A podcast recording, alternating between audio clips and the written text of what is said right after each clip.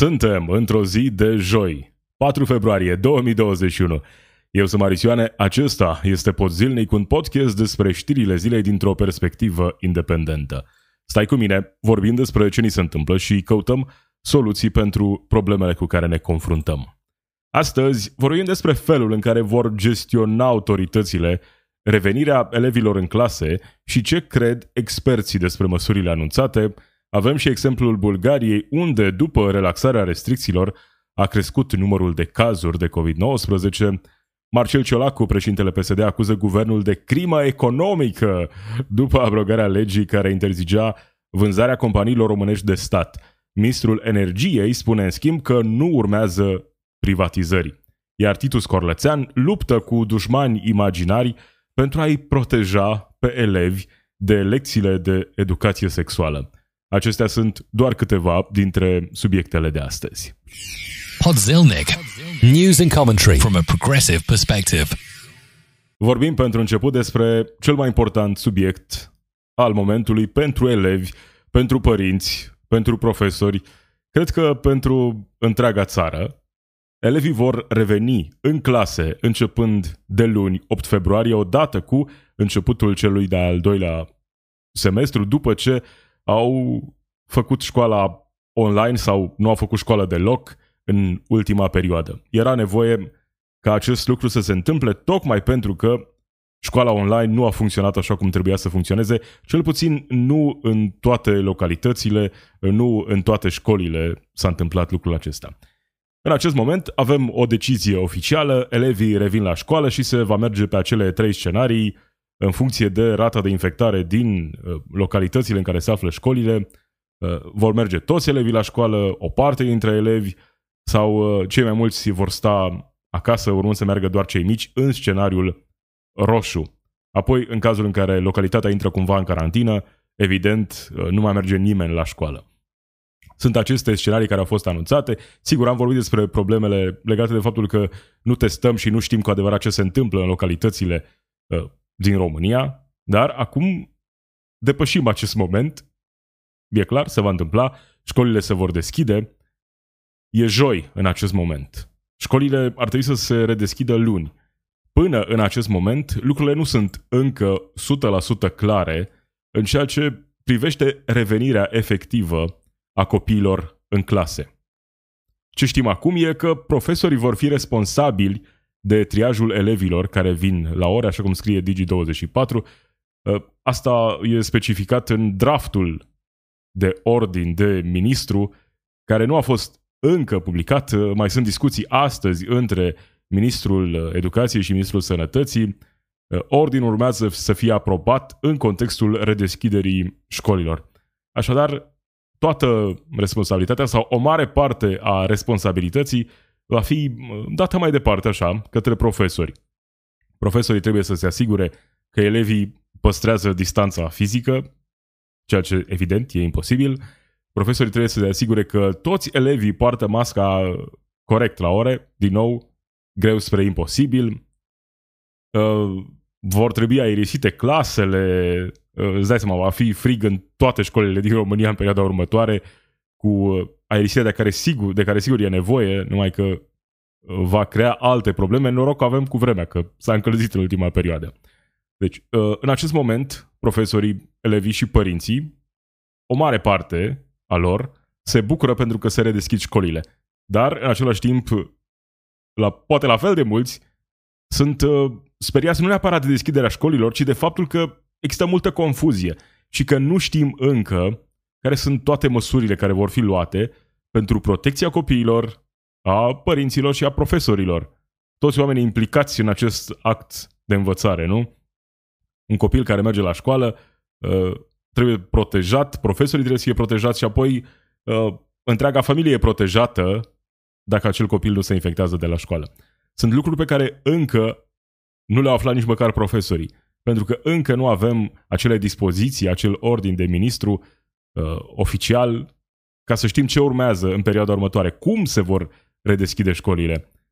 Iar când te gândești din nou că e joi și că mai sunt puține zile până când școlile trebuie să fie redeschise, cum se vor putea face aceste pregătiri, eventuale pregătiri, astfel încât revenirea la școală să fie una care se desfășoară în siguranță, în condiții de siguranță maximă în contextul pandemiei de coronavirus. Hai să vedem uh, ce spun și câțiva experți, câțiva oameni implicați direct în acest proces de învățare. Cristina Tunegaru, profesor de limba română, spune că școala trebuie să înceapă, iar normele pe care le așteptăm trebuie să fie clare și ușor aplicabile pentru a evita situațiile de haos. Evident, asta e una dintre probleme. Faptul că există foarte multă confuzie în acest moment pentru că nu avem încă un plan clar. Au fost voci care atrăgeau atenția că asta se va întâmpla în momentul în care decizia finală în ceea ce privește redeschiderea școlilor vine uh, cu doar șase zile înainte de deschiderea efectivă și se pare n-au fost făcute pregătiri serioase înainte, astfel încât nu avem în acest moment un plan coerent de acțiune în interiorul școlilor. Avem acest plan cu acele scenarii, dar nu avem măsurile care ar trebui să fie luate efectiv în interiorul școlilor, uh, acum când știm mai multe despre ce s-a întâmplat, elevii, o parte a elevilor, cei care sunt reprezentați de Consiliul Național al Elevilor, solicită acum ca prima săptămână de școală din al doilea semestru să se desfășoare în continuare în format online, tocmai pentru a le oferi unităților de învățământ timpul necesar pregătirilor, urmând ca din a doua săptămână să se aplice scenariile prezentate. Sigur, ă, o altă idee de bun simț, dacă nu au fost făcute până acum pregătirile necesare, pentru că încă în acest moment, când vorbesc eu, nu avem uh, toate datele de la minister, e clar că e nevoie de ceva mai mult timp. Iar această idee, sigur, e una de bun simț. Dacă au putut sta atâta timp uh, online și acum e nevoie de pregătiri, va fi nevoie de pregătiri în școală pentru a reveni elevii în condiții de siguranță acolo, uh, e de bun simț să mai amânăm cu câteva zile revenirea în clase a elevilor, așa cum solicită chiar Consiliul Național al Elevilor din România. Avem și exemplul Bulgariei, unde a apărut o creștere alarmantă a cazurilor după relaxarea unor restricții. Capitala Sofia a revenit chiar în zona roșie, după ce la începutul acestei luni autoritățile au relaxat măsurile, s-au redeschis uh, mall-uri, săli de fitness, uh, școlile, uh, mai puțin restaurantele, cu excepția celor care își desfășoară activitatea în hoteluri, a crescut destul de repede numărul de cazuri raportate în Bulgaria. În acest context, capitala Sofia a revenit în zona roșie, așa cum scrie gândul.ro, după ce în ultimele 14 zile a avut mai mult de 120 de cazuri noi la 100 de mii de locuitori. Așadar, avem exemple apropiate, ă, exemple mai îndepărtate, unde vedem ce se întâmplă atunci când relaxarea are loc prea repede sau relaxarea are loc fără măsuri clare și fără a cunoaște situația reală din teren. Pentru că dacă nu testezi, nu știi ce se întâmplă și nu știi ce măsuri trebuie să iei pentru a gestiona mai bine această situație. Acum mă îndoiesc că recomandările acestea vor uh, fi luate în serios de cineva și da, sigur, școlile se vor redeschide luni 8 februarie. Cât vor sta deschise sau nu, asta, sigur, rămâne de văzut în funcție de evoluția pandemiei în perioada următoare. Și o veste interesantă din Serbia, una dintre țările care se descurcă foarte bine extrem de bine. Serbia, care nu face parte din Uniunea Europeană, e acolo, în top 10 la capitolul vaccinare. Și acum vine cu o altă veste surprinzătoare. Cetățenii sârbi pot alege vaccinul cu care vor să se imunizeze. Au la dispoziție în acest moment trei tipuri de vaccin. Îl au pe cel de la Pfizer-BioNTech, vaccinul rusesc Sputnik și cel uh, chinezesc Sinopharm. Oamenii, cetățenii Serbiei, pot alege acum să primească oricare dintre aceste trei vaccinuri sau, dacă își doresc ca vaccinarea să aibă loc cât mai repede, atunci se pot programa uh, și acceptă orice fel de vaccin e disponibil. Numai că am văzut nouă în România, ni s-a spus că vaccinul nu e așa uh, o cumpărătură și că nu putem să ne alegem vaccinul pe care dorim să-l facem în momentul în care vom ajunge în acea situație în care vor fi mai multe vaccinuri disponibile. Acum uh, îl avem pe cel de la Pfizer-BioNTech și a început nu, și vaccinarea cu Moderna chiar ieri, după ce dozele au stat mai mult timp în depozite. E o măsură de bun simț. Sigur, uh, pot să înțeleg, pe de o parte, nevoia aceasta de accelerare a vaccinării, numai că cred că această decizie la nivel de România se justifică prin faptul că cei mai mulți oameni, cei care vor să se vaccineze, probabil ar alege între Pfizer-BioNTech și Moderna. Nu știu cât s-ar îndrepta în acest moment, cu datele pe care le avem acum, către AstraZeneca, de exemplu. Și știm că România a comandat multe doze Parcă spunea premierul Câțu zilele trecute că a comandat încă 9 milioane de doze ă, AstraZeneca care ar urma să vină, sigur, în perioada următoare. Despre AstraZeneca ă, sunt tot felul de informații contradictorii. Ă, compania care distribuie acest vaccin spune că e eficient, că e valabil pentru toate grupele de vârstă acest vaccin. Diferite țări unde vaccinul a fost aprobat spun că nu le recomandă pentru persoane peste 55 de ani și că eficiența lui ă, e pusă cumva sub semnul întrebării. Adică am văzut date de la eficiență până spre 90% și mai jos acolo până spre 60-70% ă, cu AstraZeneca. Și atunci e normal dacă te informezi să-ți dorești vaccinul cel mai bun, cel mai eficient. Numai că, așa cum uh, mi s-a spus, nu vom avea în România posibilitatea asta de a alege vaccinul pe care vrem să-l facem. Cu datele pe care le avem acum, vaccinul rusesc uh, pare să fie mai eficient chiar decât cel furnizat de AstraZeneca. Sigur, e nevoie poate de uh, mai multă cercetare, de mai multe păreri în acest domeniu, păreri sigur bazate pe argumente și pe studii clinice, dar despre asta Zeneca am văzut vești din multe țări spunând că e pusă cumva sub îndoială eficiența acestui vaccin, în special uh, când vorbim despre persoanele mai în vârstă. În România ni s-a spus că nu vor fi vaccinate cu AstraZeneca persoane care au peste 55 de ani, nu? Parcă a fost, acesta a fost anunțul lui uh, Valeriu Gheorghiță zilele trecute. Asta înseamnă că dacă ai sub 55 de ani, cel mai probabil, când îți va veni la un moment dat rândul la vaccinare, nu suferi de boli cronice, nu intri în această etapă, cel mai probabil vei beneficia de acel vaccin AstraZeneca. Și atunci poți să fii pro-vaccinare, dar să alegi să nu te vaccinezi pentru că aștepți momentul în care ar fi disponibil Pfizer-BioNTech, Moderna sau poate chiar varianta aceasta rusească dacă va fi la un moment dat aprobate la nivelul Uniunii Europene când se vor uh, stabili toate lucrurile uh, de care uh, avem nevoie. Avem nevoie să aflăm exact cât de sigur și cât de eficient este vaccinul. Numai că nu, nu ne vom face aceste probleme în România pentru că nu vom avea posibilitatea de a alege. Vrei să te vaccinezi?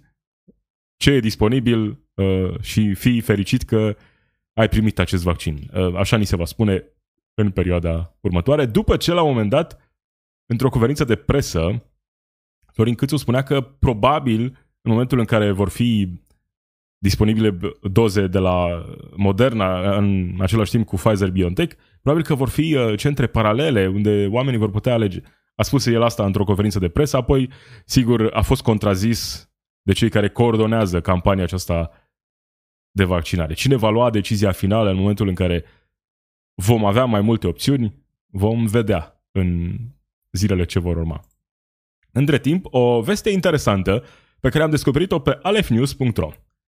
Privații sunt dornici să ajute campania de vaccinare în România, spunând am putea distribui vaccinul oriunde pe teritoriul României. Uh, interesant.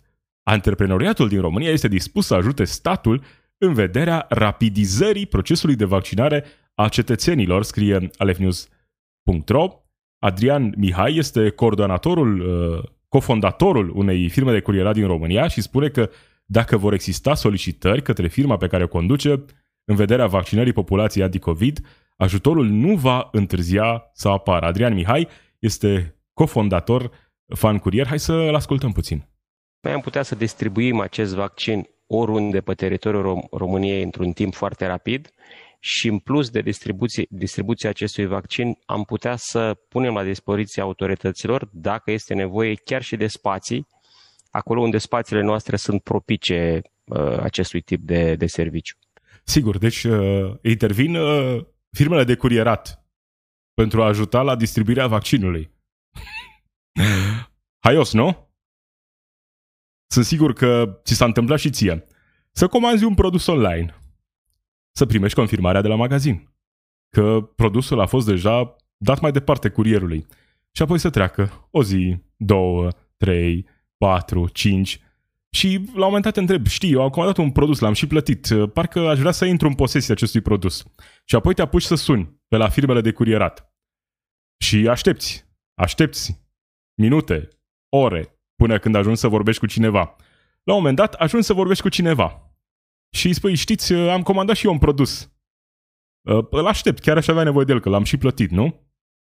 Și apoi știți, dar l-am pierdut în depozit. Ați putea să ne descrieți cum arată produsul? Și nu mi s-a întâmplat o singură dată lucrul ăsta. Ați putea să ne spuneți cum arate ca să-l găsim în depozit? Așa va fi și cu vaccinul. Știți, ați comandat vaccinul, a, da, dar trebuie să-l căutăm în depozit, uh, s-ar putea să uh, fie uh, afectat ambalajul, să mai vedem, mai sunați, mai reveniți. Acestea sunt mesajele care vin de la firmele de curierat. Deci tu vrei să-ți vină vaccinul prin curier?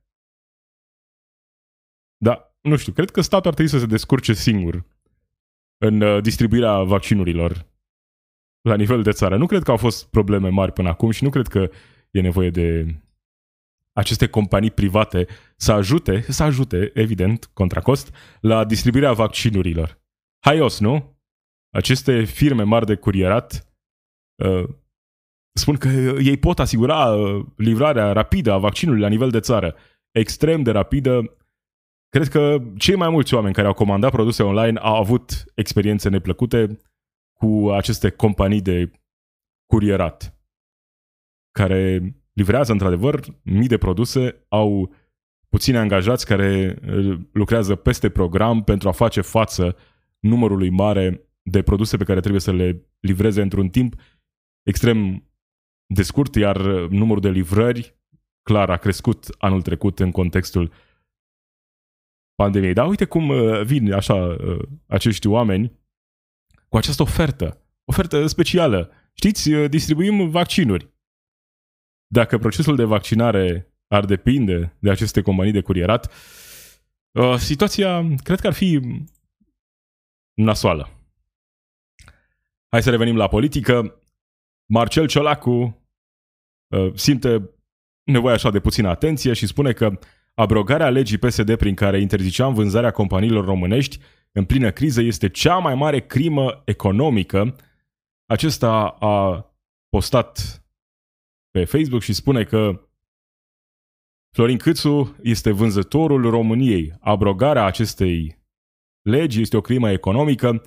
Continuă Marcel Ciulacu, ne vom opune în Parlament acestei aberații și dacă va fi nevoie vom, vom protesta și în stradă alături de toți românii care se opun devalizării celor mai valoroase active ale statului, a scris pe Facebook Marcel Ciolacu. Acesta susține că nicio țară civilizată nu și-a vândut companiile strategice pe nimic atunci când piața este la pământ, numai că, sigur, atunci când la guvernare sunt uh, fundamentaliști ai pieței libere, uh, totul este așa pus pe lista aceea de privatizare. Sigur, în acest moment, Virgil Popescu spune că nu se va privatiza nimic și spune că, de fapt, e nevoie doar de atragere de capital în uh, cazul acestor companii de stat. Virgil Popescu afirmă că statul trebuie să fie acționar majoritar în toate societățile și companiile de interes strategic național din domeniul energiei și că decizia luată de guvern de a propune printr-un proiect de lege abrogarea interdicției de înstrăinare a acțiunilor statului pe o perioadă de 2 ani deschide calea listării unor pachete minoritare de acțiuni pe bursă care nu înseamnă privatizare. Sigur, într-o primă etapă nu înseamnă neapărat privatizare aceste pachete minoritare de acțiuni care vor fi puse uh, acolo la tranzacționare, la bursă. Am văzut, cum poate nu am văzut de mult, ce înseamnă de fapt bursa în realitate, acel joc al bogaților pentru a extrage cât mai mult profit de pe urma muncii unor oameni. Acolo se fac bani din bani, bani din speculații, bani din microtransacții și sigur, pe termen scurt, această soluție poate aduce într-adevăr capital companiilor listate la bursă. Dar odată ce acest pachet minoritar e vândut, cei care fac profit sunt tocmai cei care speculează, vând mai departe acțiunile respective și profită de aceste companii uh, românești. PSD, sigur, vine acum și vorbește împotriva acestor decizii. Dar cred că pe vremea PSD-ului a fost privatizat Petrom, nu? Acolo nu era importanță strategică? Acolo nu era o companie care avea un rol major în toate aspectele care țin de siguranța națională? Sigur că asta era situația. Să privatizezi aceste companii e cât se poate de stupid și nu e vorba că le privatizezi și le cumpără o, o companie străină. Nu e vorba neapărat despre asta. Vorbim aici despre lucruri, companii care nu ar trebui privatizate. Nu există motive ca aceste companii care țin de interes strategic, de siguranță națională, ca aceste companii să fie vreodată privatizate. Și da, înțeleg acum, Vigil Popescu ne dă asigurări că nu se va privatiza nimic și că va fi vorba despre acțiuni minoritare în cadrul acestor companii de stat care vor fi listate la bursă în perioada următoare. Ok, e în regulă, numai că în acest moment nimic nu le interzice ca nu știu, peste câteva luni, să decide efectiv privatizarea. Odată ce această interdicție va fi abrogată, nu intervine o nouă justificare acolo în lege care să spună, știți, puteți înstrăina doar pachete minoritare. Nu vor introduce acest limbaj în proiectul de lege. Așadar, aceste asigurări, ok, sunt în regulă acum, numai că peste câteva luni poate să fie alt ministru al energiei care să schimbe cu totul strategia și să vedem că companii importante care au un rol strategic important vor fi privatizate. Așa cum Petrom nu ar fi trebuit privatizat niciodată, Așa sunt acum atâtea alte companii. Bine, unele au fost deja privatizate. Companii care sigur țin de securitatea națională. Să privatizezi uh, rețele de distribuție energie electrice, care, a, sigur, nu trebuiau privatizate. Sunt lucruri, nu înseamnă că nimic nu trebuie niciodată privatizat, dar înseamnă că sunt aceste companii în domeniul interesului strategic, siguranță națională, care absolut nu ar trebui niciodată în străinitate, în străinate. Dacă vorbim despre pachete minoritare, ok, putem vorbi, dar, din nou, această interdicție nu va exista. Guvernul va putea lua oricând decizia de a merge mai departe și de a înstrăina aceste companii în viitor. Nici măcar nu trebuie să fie un viitor îndepărtat. Bun, hai să ne și amuzăm, da? Vă era dor de Titus Corlățean? Da, nici mie. Ei bine, Titus Corlățean vrea să revină în centrul atenției cu aceleași mesaje conservatoare pe care le transmite. Acum, Titus Corlețean postează pe Facebook un uh, manifest al conservatorilor din PSD. Titus Corlățean îi acuză pe cei care sunt acum la guvernare de neomarxism. Deci acest termen e atât de folosit de atâți idioți care habar nu au ce înseamnă. Să spui că USR și PNL au vreo legătură cu marxismul în orice fel, arată că ești nu știu, fie rău intenționat, adică vrei doar să sperii oamenii cu acest cuvânt, cu această formulare, sau ești pur și simplu idiot, care nu înțelege nimic ce se întâmplă în jurul lui. E formularea asta de neomarxist cultural pe care o folosesc unii, care din nou nu înseamnă absolut nimic. Nimic. Dar hai să vedem de fapt de unde vine această acuzație stupidă a lui Titus Corlățean, care teoretic e social-democrat, dar nu știu, e mai mult conservator decât social-democrat. Ei bine, Titus Corlățean e supărat pentru că Senatul a decis retrimiterea la Comisia de Fond a propunerii legislative privind educația sexuală în școli. Vechea majoritate parlamentară a introdus în lege prevederi prin care părinții trebuiau să-și dea acordul ca ai lor copii să participe la aceste ore de educație sexuală. Iohannis a atacat uh, această lege uh, la Curtea Constituțională, a cerut reexaminarea, iar acum s-a, a fost retrimisă uh, în comisii această inițiativă. Iar Titus Corlățean postează pe Facebook neomarxism. Astăzi am fost martorul deloc surprins al modului în care se produce contaminarea cu neomarxism a întregii coaliții de guvernare. Deci, din nou, nu știu dacă Titus Corlățean e rău intenționat sau e prost informat sau habar nu are pe ce lume trăiește, dar nu știu în ce context un om care înțelege că e important să te exprimi corect și să înțelegi atunci când folosești un termen, ce reprezintă acel termen, el vine acum și ne spune că guvernarea liberală de dreapta, care are în programul de guvernare uh, privatizări, tot felul de reforme de dreapta, e cumva o guvernare neomarxistă.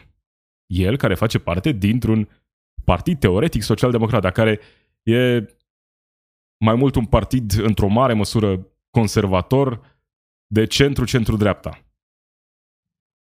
Titus Corlățean reprezintă conservatorismul dus la extrem în PSD. Iar acum el e supărat pentru că există din nou posibilitatea ca la un moment dat copiii să poată participa la ore de educație sexuală în școli fără să fie nevoie de acordul părinților.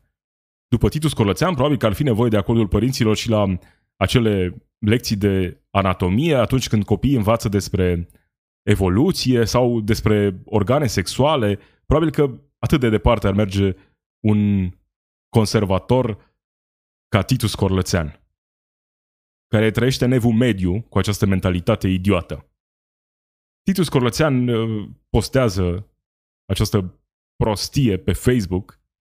Sunt prea multe idioțenii pe metru pătrat în această postare, dar am înțeles uh, și am redat mai departe esențialul. E supărat pentru că, la un moment dat, copiii din România ar putea învăța la școală mai multe lucruri despre corpul lor și ar putea avea o înțelegere mai bună în ceea ce privește educația sexuală, de care e atâta nevoie. Nu e singurul, cred că și-au copiat uh, mesajele și l-au dat mai departe, așa cum se făceau în mail-uri pe vremuri, și senatorul Ioan Deneș vine cu progresiștii neomarxiști, un alt om care nu înțelege nimic, mai nimic, habar nu are pe ce lume trăiește, un alt conservator, conservator idiot care vine cu acest mesaj împotriva educației sexuale. Pentru că oricine promovează asta, sigur, e progresist neomarxist. Termeni folosiți doar pentru a speria oamenii care nu sunt tocmai bine informați. E nevoie clară de ore de educație sexuală în România. Un sfert din mamele minore din Uniunea Europeană vin din România. Iar un motiv pentru care lucrul ăsta se întâmplă e clar lipsa aproape totală a educației sexuale în școli. Avem nevoie de educație sexuală în școlile din România, iar această uh, nevoie nu trebuie cumva oprită de conservatorismul unor părinți. Îți dai copilul la școală, nu stabilești tu ce teoreme învață, ce învață la ora de biologie, la anatomie. La fel, nu stabilești tu ce învață la ora de educație sexuală. Ăștia sunt idioții care cred că dacă copiii nu vor învăța despre educația sexuală la școală, ă, nu vor mai fi curioși. Adică ei își imaginează că pur și simplu prin actul învățării uh, gata, vor deveni mai curioși și mai aventuroși, vor, uh, își vor începe viața sexuală mai repede pentru că au învățat. Când e clar, e clar că efectul e exact opus. Când copiii sunt informați, lucruri pe care trebuie să le învețe, trebuie să le știe.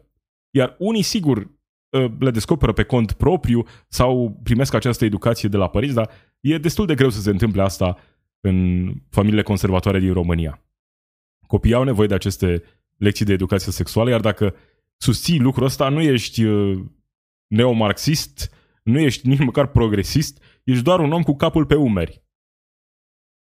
Dacă această coaliție de guvernare ar fi cum o descriu cei care vin cu aceste mesaje, dacă ar fi într-adevăr așa, cred că România ar duce-o mult mai bine. Numai că nu e așa. Să promovezi orele de educație sexuală nu spune nimic despre ideologia ta politică.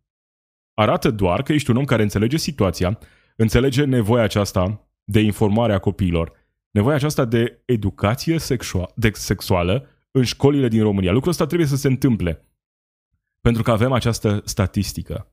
Un sfert din mamele minore provin din România, iar asta se întâmplă în fiecare zi avem cazuri de genul acesta.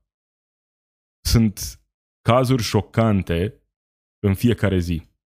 Sigur că orele de educație sexuală nu vor rezolva toate problemele.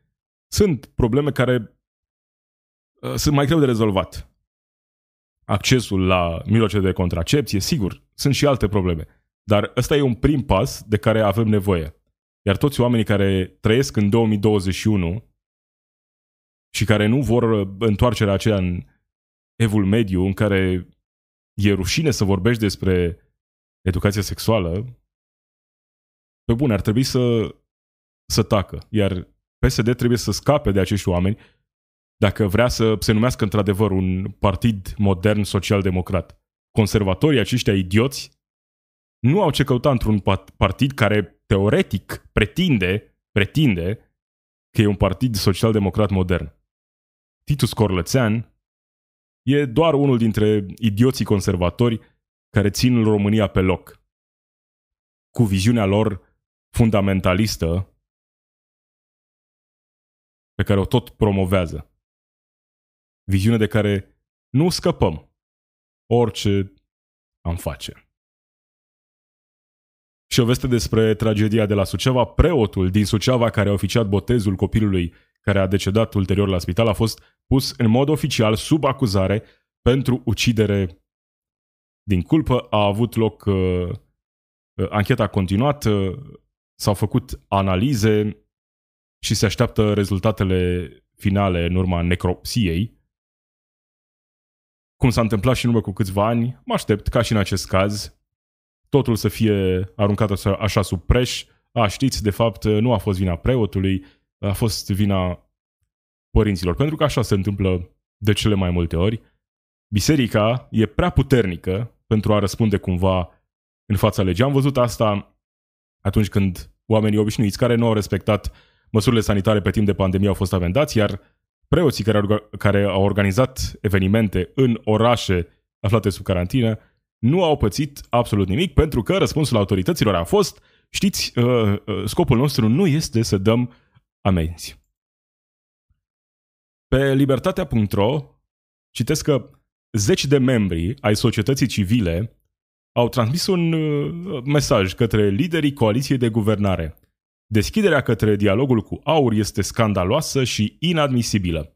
Peste 40 de intelectuali și militanți pentru drepturile omului din societatea civilă solicită liderii, liderilor partidelor de guvernământ într-o scrisoare deschisă ca dialogul ministrilor cabinetului Câțu să înceteze imediat cu partidul de factură extremistă AUR. Și uite aici, ajungem în acea situație în care voi fi cumva nevoit să iau apărarea aur, pe care i-am criticat, o să continui să-i critic. E corect, aur este un partid extremist, reprezintă extrema dreaptă, reprezintă o întoarcere către fascism, un nou val de fascism. Sunt atâția lideri în aur care au modele din uh, istoria României, oameni controversați, legionari. Da, e un partid extremist, neofascist, neolegionar. Dar, în acest moment, conform sondajelor, reprezintă în jur de 14-15% din populația României care votează. Conform alegerilor, reprezintă în jur de 90%, da? Nu poți să nu dialoghezi cu oameni care reprezintă în jur de 10% din populația României. E absolut imposibil să faci lucrul acesta. Că nu ești de acord cu ei. Că discuțiile sunt în contradictoriu. Absolut. Lucrul ăsta poate și trebuie să se întâmple. Dar această inițiativă nu își are locul. Nu poți să ignori un partid care a intrat legal, corect, în Parlamentul României. Că sunt extremiști? Da. Dar contrazice cu argumente. Prezintă o alternativă. În discuții, prezintă propriile argumente, dar nu poți să închizi dialogul cu un partid parlamentar care reprezintă între 10 și 15% din populația României. Și mă tem că numărul acesta va crește. Că acest uh, procent în sondaje va crește în perioada următoare. Iar genul acesta de mesaje venite din partea societății civile nu fac decât să îi ajute pe cei de la aur. Pentru că membrii de partid, simpatizanții, se vor simți atacați. Iar în cazul ăsta, atacați uh, pe bună dreptate, consideră uh, liderii societății civile, dar sigur nu se văd lucrurile la fel din tabăra aur. Se văd din nou victimizați, cenzurați, ignorați, dați deoparte. Această scrisoare deschisă face mai mult rău decât bine. Pentru că nu poți să ignori un partid care reprezintă un procent atât de mare din populația României. Poți, în schimb, sigur, întotdeauna să vii cu contraargumente, să critici afirmațiile făcute de acest partid, să le critici programul, ideile, liderii. Poți să faci asta.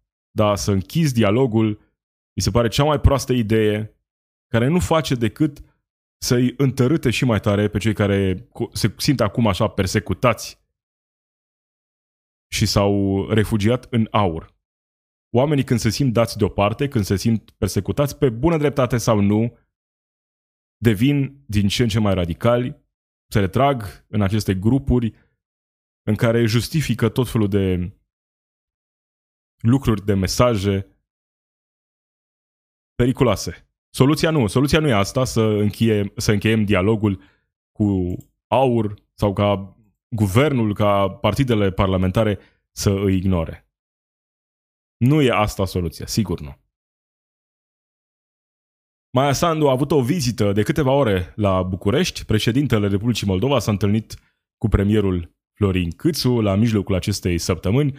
Câteva ore a durat această întâlnire.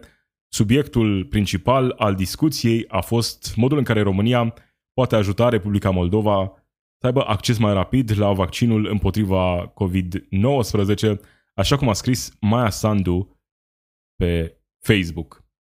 În același timp, în Republica Moldova se pregătesc, se pare, alegerile anticipate. Igor Dodon spune ferm vor fi anticipate în luna iunie și că facțiunea PSRM nu trebuie să voteze guvernul Gavriliță, în acest fel ă, ajungând ă, cu un pas mai aproape către alegerile anticipate din luna iunie. În acest moment, toate partidele teoretic par să fie de acord că aceasta este soluția pentru a ieși din această criză politică, alegerile anticipate. Dar am mai văzut exemplu și la noi, nu știu, poate în Republica Moldova lucrurile vor merge mai bine. Am văzut exemplul României când uh, mulți oameni păreau să fie de acord, da, avem nevoie de alegeri anticipate și apoi, uh, în ultimul moment, s-au răzgândit, știi, uh, mai bine ne ducem mandatele până la sfârșit și vedem noi ce facem cu alegerile peste câteva luni.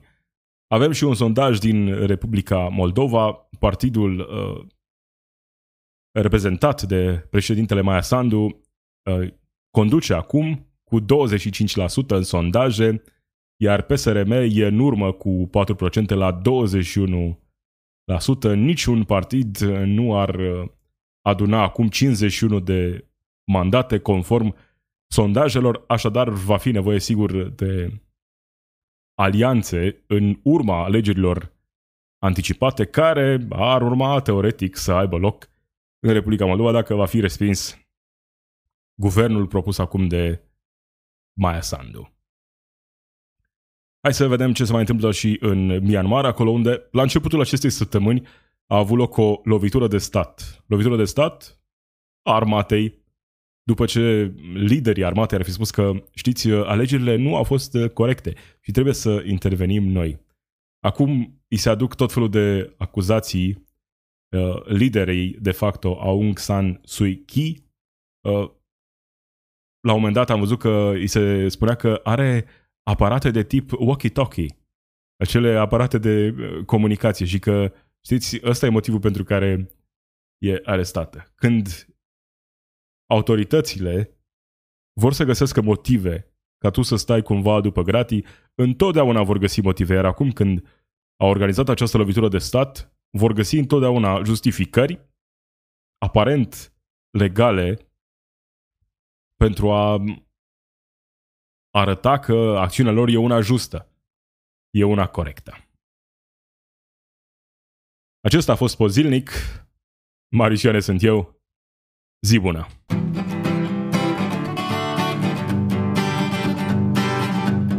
It's we who run the weapons plants and fight the wars they wage, and who work consumer hotlines from the inside of a cage. It's we who sweep the stock exchange where it's our lives they trade, but the black bloc makes us strong. Solidarity forever,